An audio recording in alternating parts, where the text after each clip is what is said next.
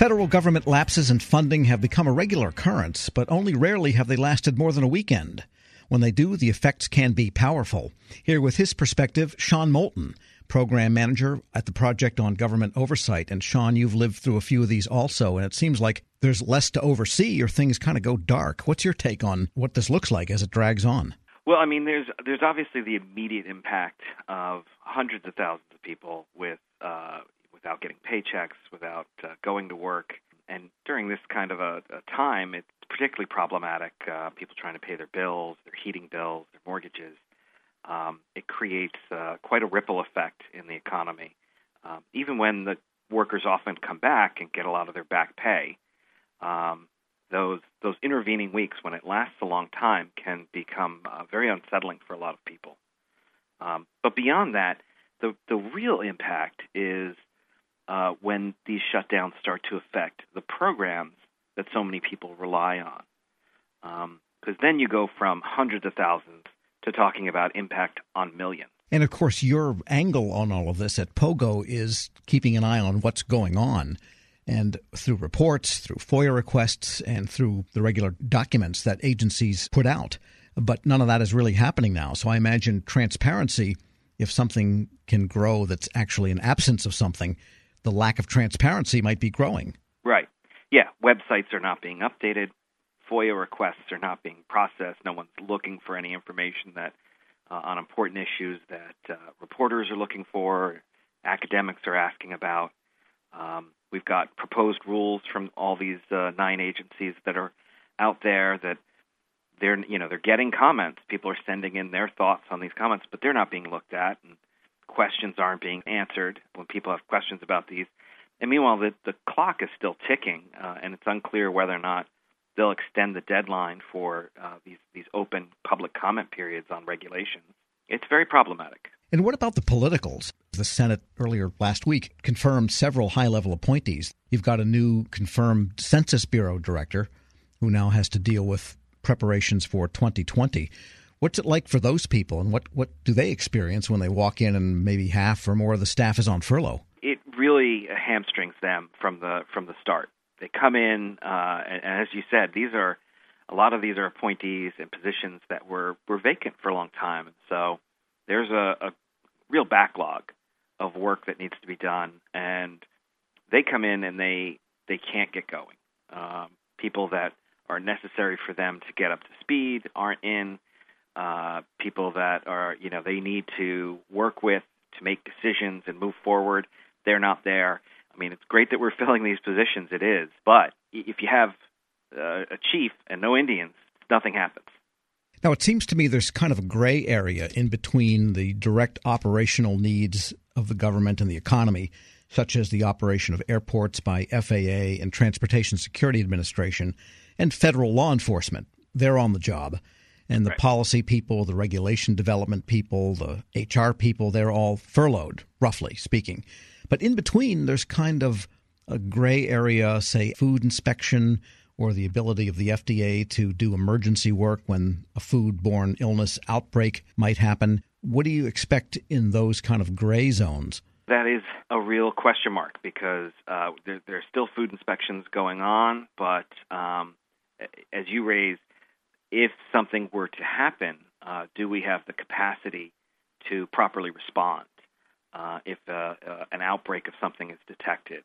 Um, and the way we set up these these shutdowns are that uh, you know essential workers and sort of responding to emergencies those are those happen uh, but do they happen as as well and as effectively and efficiently as they would when the the whole agency is operating at full capacity it, it seems more questionable. Um, and so when you start talking about food inspections and, and possible outbreaks or uh, of of something, then you really start talking about people's lives, people's uh, health and safety that uh, could be compromised if we don't respond as, as quickly and efficiently as we can. We're speaking with Sean Moulton, program manager at the Project on Government Oversight, and that's probably true of an agency like FEMA, which is not activated at this moment for emergency response in any grand way. We're out of the fire season, we're not into the flood season yet, and so forth. But should something happen, it might be harder to mobilize all of their resources.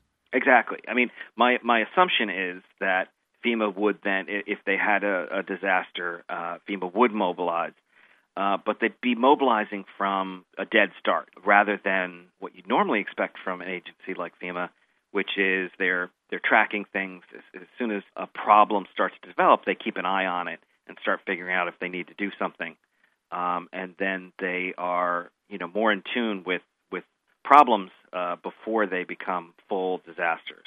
So, can they respond as efficiently when you know some of those people have been sitting at home for the last couple of weeks?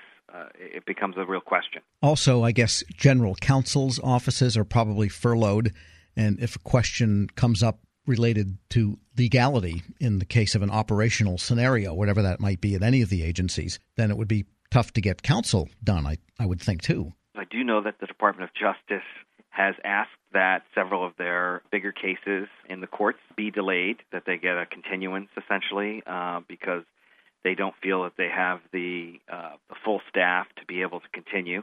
And if, for that matter, uh, if we continue this shutdown for beyond January, uh, I'm not sure the federal courts will remain open for any cases. Carryover funds and some of the court fees that they collect will only last them so long. If this shutdown goes into February, there are going to be some tightening of the belt in the court system at the federal level. Another agency that's kind of a mixture of operation and help and policy and all of this is the vast agriculture department, which is basically unfunded. What do you see happening there? Well, the really uh, the really important programs at Department of Agriculture, a lot of people don't realize that it's agriculture that run supplemental nutritional assistance program SNAP. They run all the school lunches, breakfasts. They run a program called Women, Infants, and Children that provide food formula to needy mothers and infants. And um, these programs they have carryover money that's going to going to last them a few weeks. Uh, but if this continues, uh, we're talking about tens of millions of needy families that will uh, simply no longer have the assistance that they need just to feed themselves. Um, and that becomes a, a, real major crisis. A lot of these programs are administered through states, so that means that when the states run out, then they go to the federal government, and there's nobody on the other end of the line. Exactly. And different states will uh, run out at different times, so this isn't going to be uh, as simple as the shutdown where midnight at a certain date, you know, all the programs stop. But some states will probably start to shut down if this goes past January into February. And I mean, there's there's 42 million people that get the supplemental nutritional assistance. So in every state, you're talking about millions of people. And there's also an intergovernmental aspect to this. For example, VA is funded and they're open and operating normally. But on behalf of veterans, they also might deal with the SNAP program. They might deal with housing, and HUD is unfunded. Correct. Yes, there's a there's a lot of things that different programs might rely on the other agencies for. HUD is a, a great example for uh, different housing, insured loans, things like that for, for mortgages. Agriculture does uh, some of the mortgage approvals as well when they're when they're related to agricultural properties. And so you're talking about people who are trying to buy homes uh, and they're just stuck because they can't get a certain certain piece of that puzzle there, as you said, there's no one on the other end of that line. And if somehow the Republicans and the Democrats would find a way to lay down next to one another and not bite each other in the back of the neck, like in the jungle, and money was restored, how long does it take, in your experience, for the machinery to get back up to normal speed? It, it does take. I mean, there, again, for many of these programs that do shut down, for instance, the mortgage uh, mortgage ones, that becomes the real problem. They they get a backlog of processing that they have to do and different programs typically will take you know more than a week